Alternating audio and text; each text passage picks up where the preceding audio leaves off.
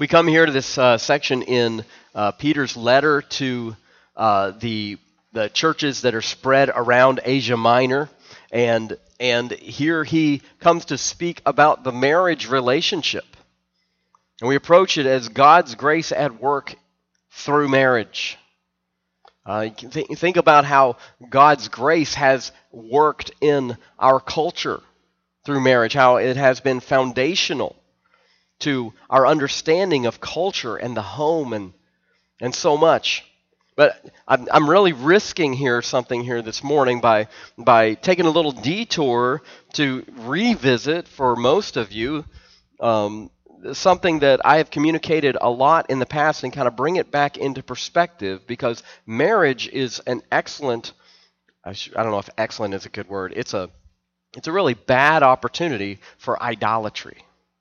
And, and so th- this picture here kind of explains that, that really all religion, all of man's thoughts, all of one day when this world is gone and all we have is eternity, it's going to boil down to there was either God centered worship going on or there was man centered idolatry. And I'm going to try not to go too deep in here because this is just like intro stuff.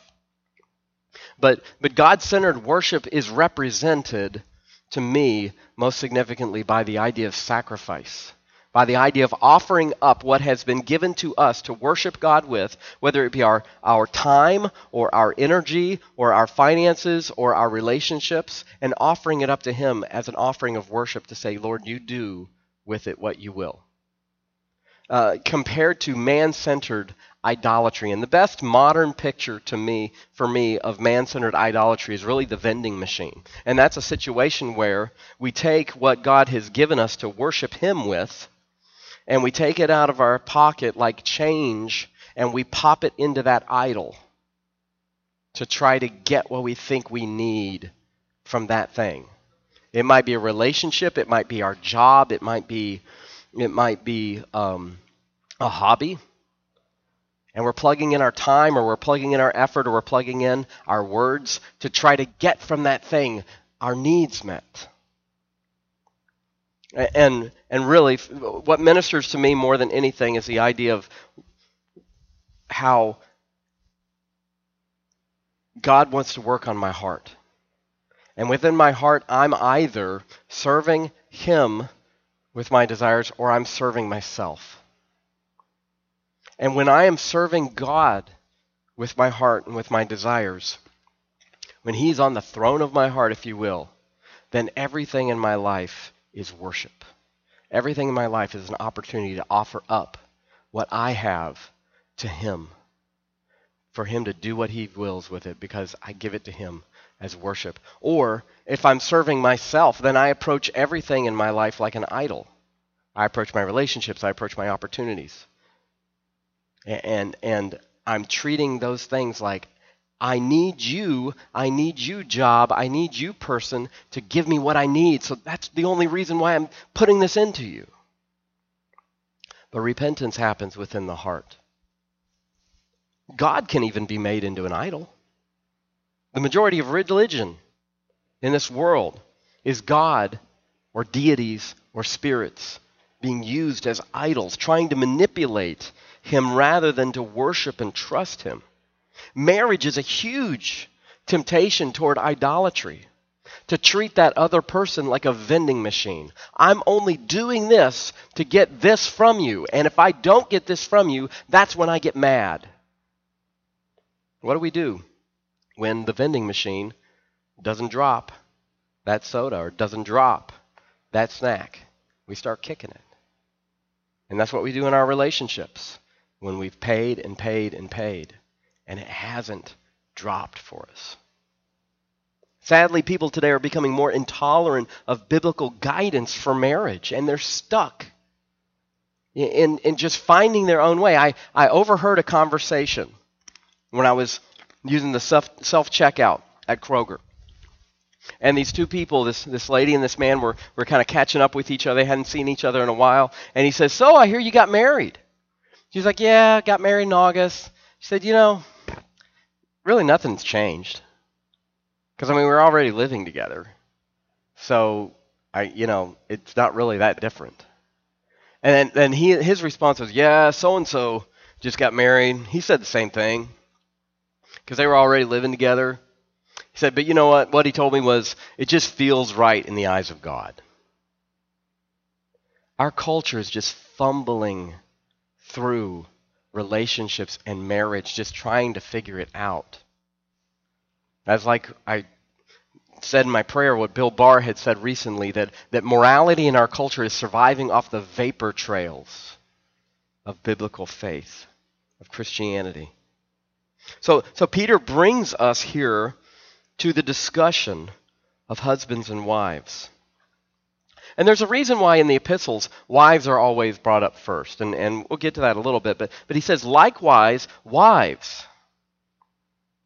Amidst this opportunity to turn marriage into idolatry, giving what I get, have only to get what I need.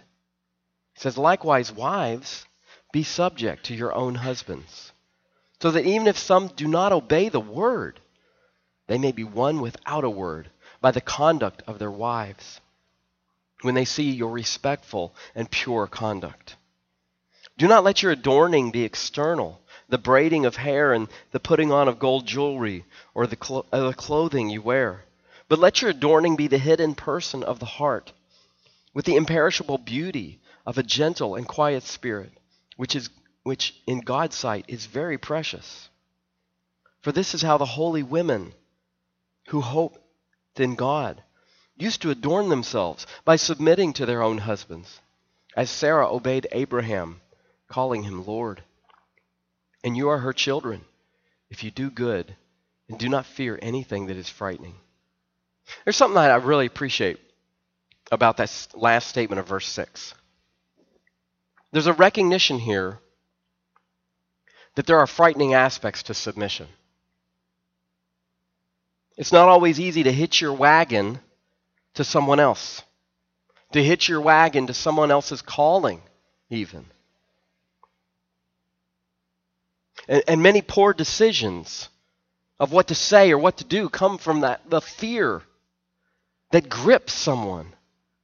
That they're like, where are we going? I love that statement. Do not fear anything that is frightening. It recognizes that there's frightening aspects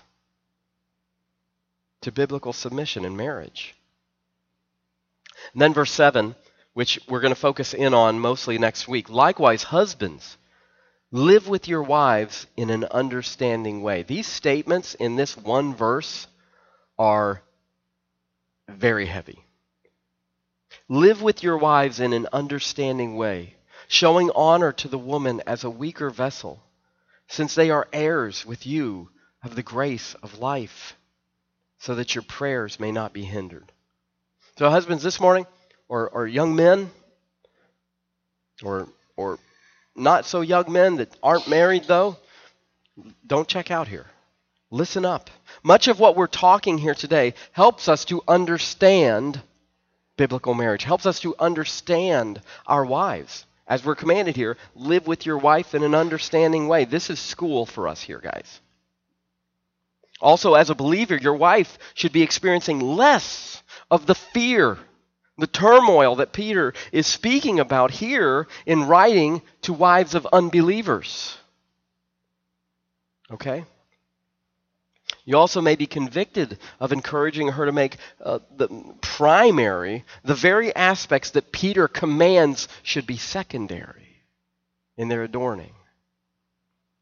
If you're not married, don't check out either here, okay? Ephesians 5 tells us that marriage is a lesson to us of what Christ and the church is. Marriage is what it is to explain the relationship between the church and Christ.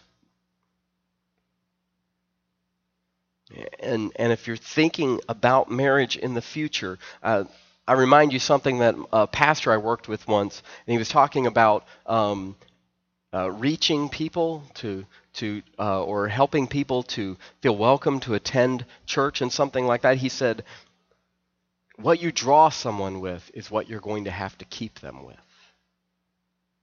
What you draw someone with is what you're going to have to keep them with." And we'll see that here in our passage this morning about the importance of making the outward show secondary. This fits within our, our section here where we look at what it means to fall in line with God's design for submission. Where he says in verse 13a, be subject for the Lord's sake to every human institution. And then we looked at how he talks about the, gov- the institution of government and the institution of employment. And here we are at the institution of marriage for these two weeks. God created and defined marriage, and we must le- learn the roles of marriage from Him, or else we're lost in the dark. And maintaining a healthy marriage is a full time job. I heard Ravi Zacharias in a message that I listened to this past week. He says, Marriage is the only full time job from which you can never take a vacation. It takes work. And just as we must allow God to define the purpose of marriage, ladies, let God define the godly wife. Let Him define the godly wife. I realize the teaching is, is completely backwards in our modern culture. Nothing I'm going to explain here is going to keep it from being backwards in our modern culture. And you might have a view that's not biblical on this. Uh, it may even be, you might have an unbiblical view that you've taken from this passage. But notice that the context that Peter is writing to, the specific context here, is to wives of unbelieving husbands, wives who do not have a relationship with God through Christ. And, un, and now in the Roman Empire, there were laws that governed marriage in certain ways. For instance, uh, husbands were not allowed to be physically abusive to their wives. And I want you to note here that Peter is not telling the wife to remain under physical abuse. Not at all. But it was quite legal and culturally expected that the husband would visit prostitutes as a normal part of life. He would have mistresses, as long as they weren't, uh, for some reason, uh, from the class of the aristocrats. And their, cult- their wives had cultural ways of dealing with this. They might try to try a little extra hard to get their husband's attention or they would have their own men on the side. Not uncommon at all. But let God define the godly wife under the husband's leadership. He says, Be subject to your own husband.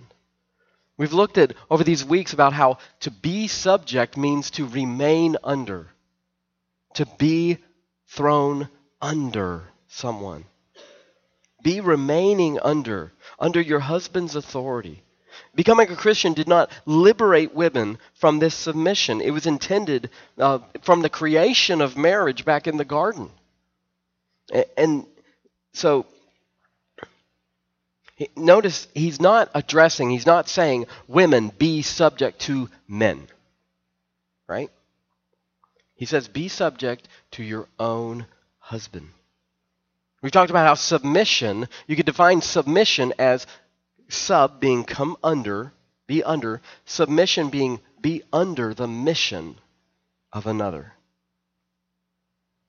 The husband is called to provide, to protect, to nurture his wife and his family. And submission to that means receiving the husband's ministry of provision, protection, and nurture.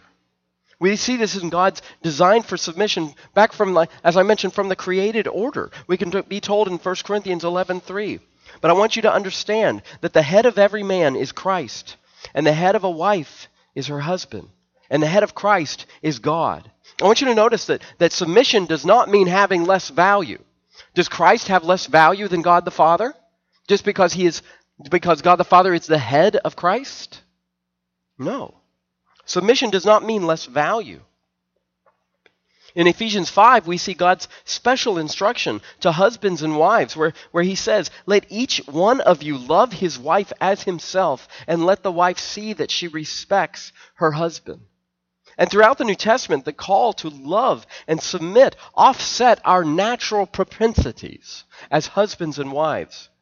Colossians 3 says, Wives, submit to your husbands as is fitting to the Lord. Husbands, love your wives, and do not be harsh with them. Sadly, many have decided that love and respect are only required when the other party is keeping up their end. And if that were the case, the wives that Peter is writing to here would have been prime candidates for a free pass, right? Because he's writing to wives of unbelieving husbands. Next week, we'll look at how husbands are called to lead. And we'll also touch more on what submission is not. For now, submission does not mean being inferior or incapable of having a significant role. Submission does not mean having no voice in decisions. Submission does not mean allowing a husband to sin without confrontation. God designed the husband and wife to complement each other in our roles. As one writer said, husbands and wives must be partners, not competitors. Let God define the godly wife.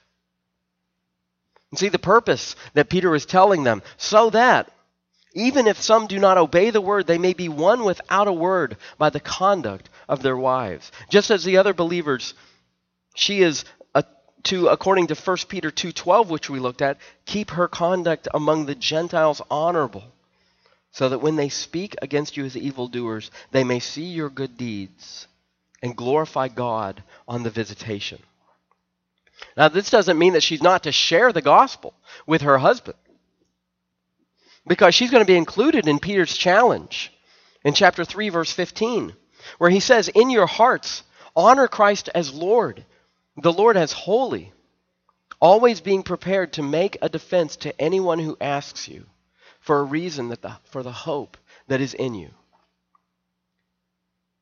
I think that the, the use of two terms to describe the submission behavior helps us to understand and balance the balancing act of submission. And that's respectful and pure conduct. The Bible background commentary says respectful and pure is the behavior that was most approved for women throughout antiquity. Otherwise, it was a common expectation for women across cultures.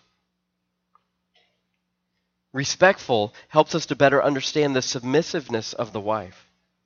There were Christians, just as there were Christians who wanted to be rid of the Roman government, but we read how Peter writes, be subject to all human authorities. And there were Christians that, that wanted to be rid of their, their employment, servant master relationship. And Peter corrected that. There were Christian wives who wondered what it meant to be free in Christ. Must they remain respectful to their unbelieving husbands? And Jesus says, uh, Peter says specifically here, yes.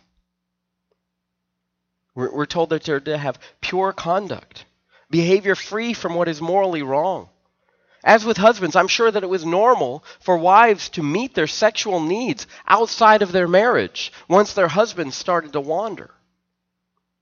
And Peter tells them that their commitment to Christ in purity could make a huge impact on their husband. What, does obedience, though, to the command to submit to one's husband mean that Christians' wives should disobey God and follow their husbands into sin? This was, would have been a very common struggle for these Christian wives. Aside from accepting their husband's adultery, as expected, Christian wives were often placed in this conundrum.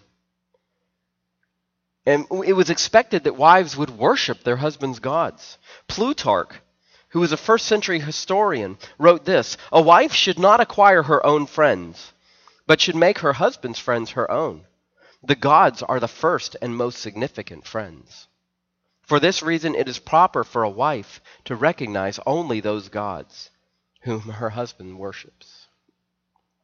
We looked at this picture of umbrellas when we were talking about what, what does it mean when government says you must obey, disobey God.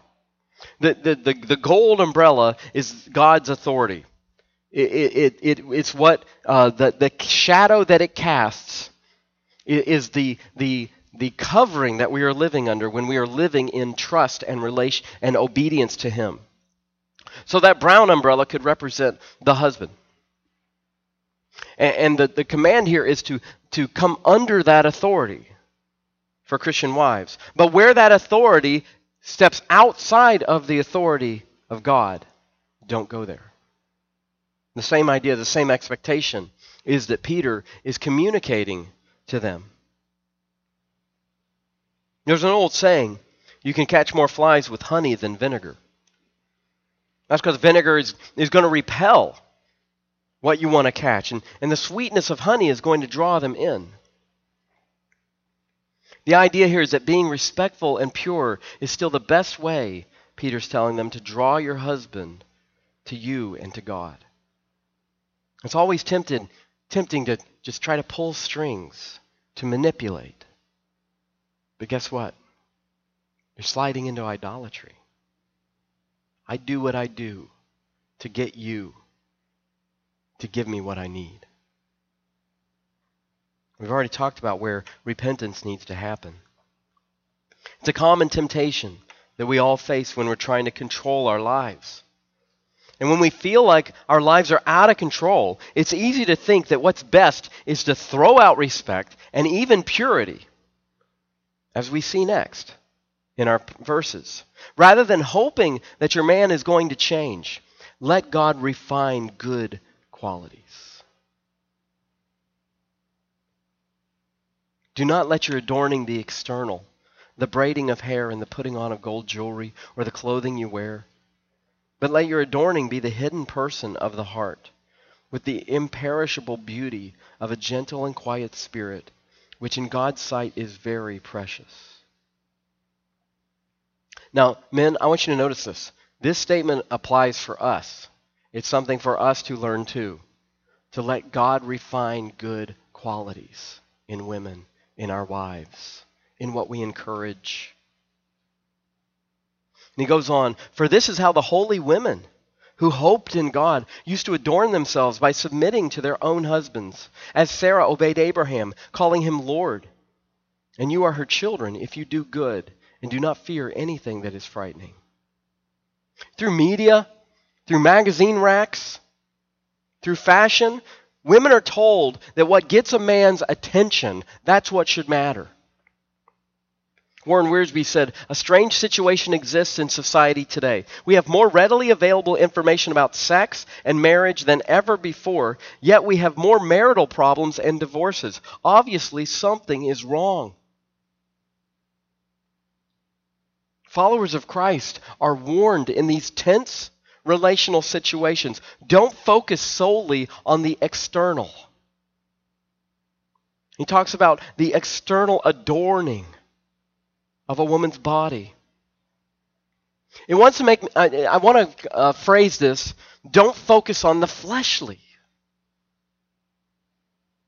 Be subject and respectable and pure conduct don't try to appeal to the unsaved husband's fallen nature, is what I believe Peter is saying here. Is it wrong to wear makeup? Is it wrong to get gussied up? No. Okay? Peter's not saying they can't wear clothes. He groups that here with the hairdo and the, you know, and the jewelry and stuff. In the same way, he's not saying don't braid your hair, don't wear jewelry. That's not what's being said here. I want to give you, show you just some images that I pulled up of, of first century women in the, uh, of the aristocracy in the Roman um, Empire. That is quite an updo on that, on that sculpture there. It was very normal for, for women to, to wear their wealth. And, and I would, you know, different things are attractive in different cultures. Maybe that, you know, was super attractive uh, in their cultures. All the you know, the jangling and jangling and all the you know the the the hairdo. One writer says a Christian wife with an unsaved husband might think that she must imitate the world if she's going to win her mate. But just the opposite is true. Glamour is artificial and external. True beauty is real and internal. Glamour is something a person can put on and take off, but true beauty is always present. Glamour is corruptible, it decays and fades. True beauty from the heart grows more wonderful as the years pass. A Christian woman who cultivates the beauty of the inner person will not have to depend on cheap externals. End quote. Instead, Christian wives are told focus more on your inner person. Do you love this? Let your adorning be the hidden person of the heart with the imperishable beauty. Because external beauty, it perishes. With the imperishable beauty of a gentle and quiet spirit, which in God's sight is very precious. True beauty comes from the heart, not from the store. There's an Albanian proverb that I remember hearing better to marry a good wife than a pretty one. You can get both. But let's admit, guys, this idea that we're being sold in our culture that there's just one definition of pretty is ridiculous. There's all sorts of different definitions of pretty. Even though our culture doesn't want to tell us that because that won't send everybody to the same store. The fact is, is there, there's not intended to be this one definition. We're told here that we should trust God, that inner beauty is attractive, not just physically attractive, but more importantly, remember this, this context here of speaking to wives of unbelieving husbands. It's spiritually attractive. I love something that I also heard Ravi Zacharias say. He said, Do you understand why we call people individuals? It's because they are indivisible. They are indivisible. A person is made up of their body and their mind and their spirit. And if you're a four part theory person, their soul. These cannot be divided from one another. But what does our culture encourage us to do? It encourages us to look at a person like just a piece of meat. It lies to us and says, you can divide this woman you can divide her body from her dreams, from her hopes, from her needs, from her heart. The fact is this you won't accomplish spiritual victory by using fleshly tools. I believe that's what Peter is saying to these wives. You will not accomplish spiritual victory by using fleshly tools. And churches have to remember that a lot of times. But think about the fleshly tools that are used when, when a, a young lady is like, I'm going to date him into the kingdom. Right? I'm going to go out with him and I'm going to share the gospel with him and I'm going to lead him to the Lord. You will not accomplish spiritual victories by using fleshly tools. There are couples that make the horrible decision when one struggles with pornography to decide it's better that we watch it together. You know what they're doing? Now they're both believing the lie that you can divide an indivisible person and, and separate their body from their heart and their mind and their spirit. It doesn't do good. It doesn't bring good things. It doesn't bring a spiritual victory because it's a fleshly tool. Let God refine good qualities. Then he talks about the holy women who hoped in God, how they used to adorn themselves by submitting to their own husbands. And he, he gives us our illustration here as Sarah obeyed Abraham, calling him Lord. And you are her children if you do good and do not fear anything that is frightening. I, I love the statement, women who hoped in God. I, I wish I had time here to go into the theme of hope through 1 Peter. If you pick up one of the personal study sheets in the foyer, there's a little section there that goes that lists off the verses where hope is talked about in 1 Peter. It's very significant. These women that hoped in God he's referring to. And men, we shouldn't encourage wives to trust us. We shouldn't encourage them to hope in us. It is the woman that places her hope in God that is right where God wants her. One writer said, Quiet confidence in God produces in a woman the imperishable beauty of a gentle and quiet spirit, but it also enables her to submit to her husband's authority without fear. Guys, how do we, right off the bat here, learn about living with our wives in an understanding way?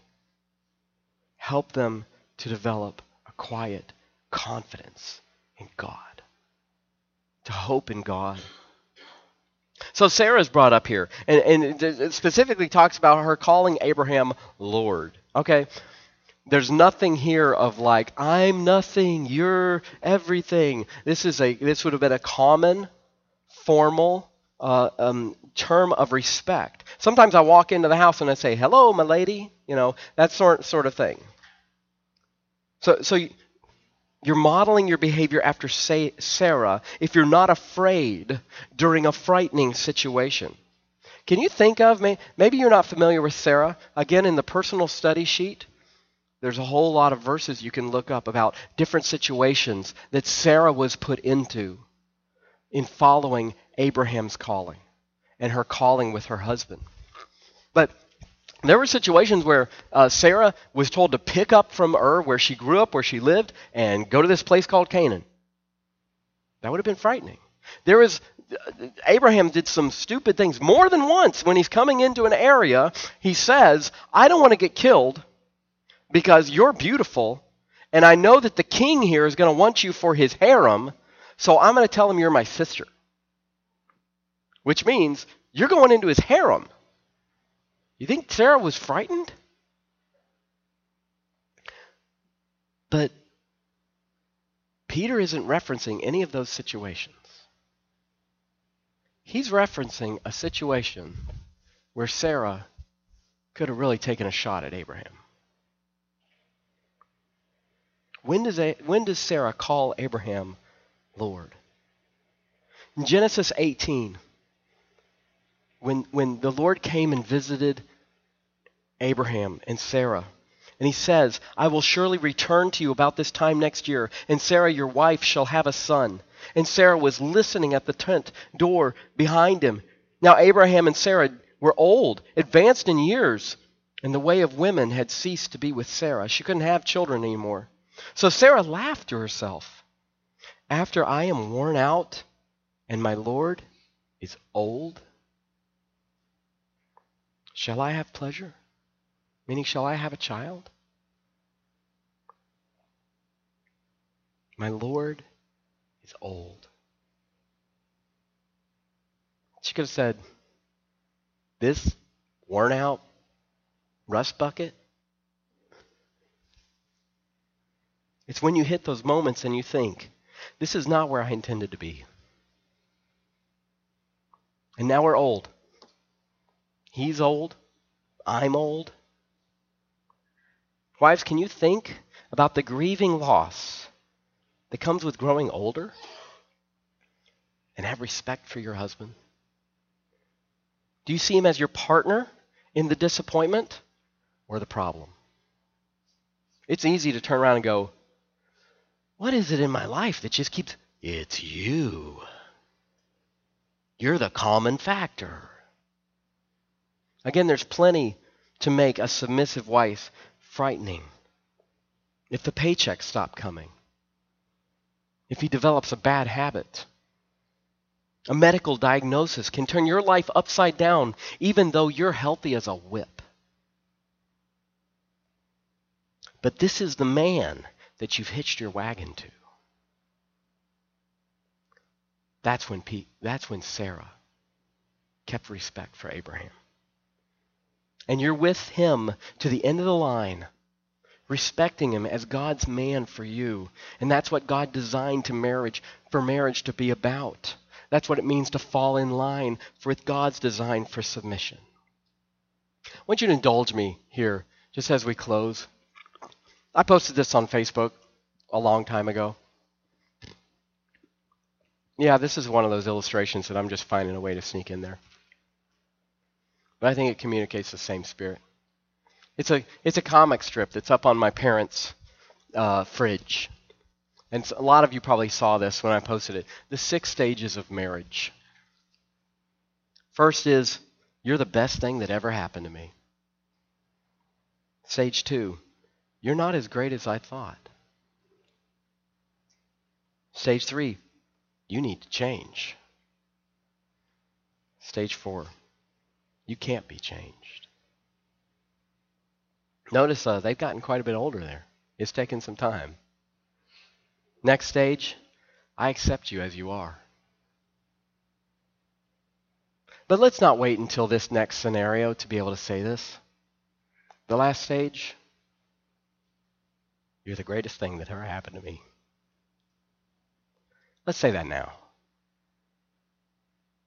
Let's not wait till then. Let's bow our heads.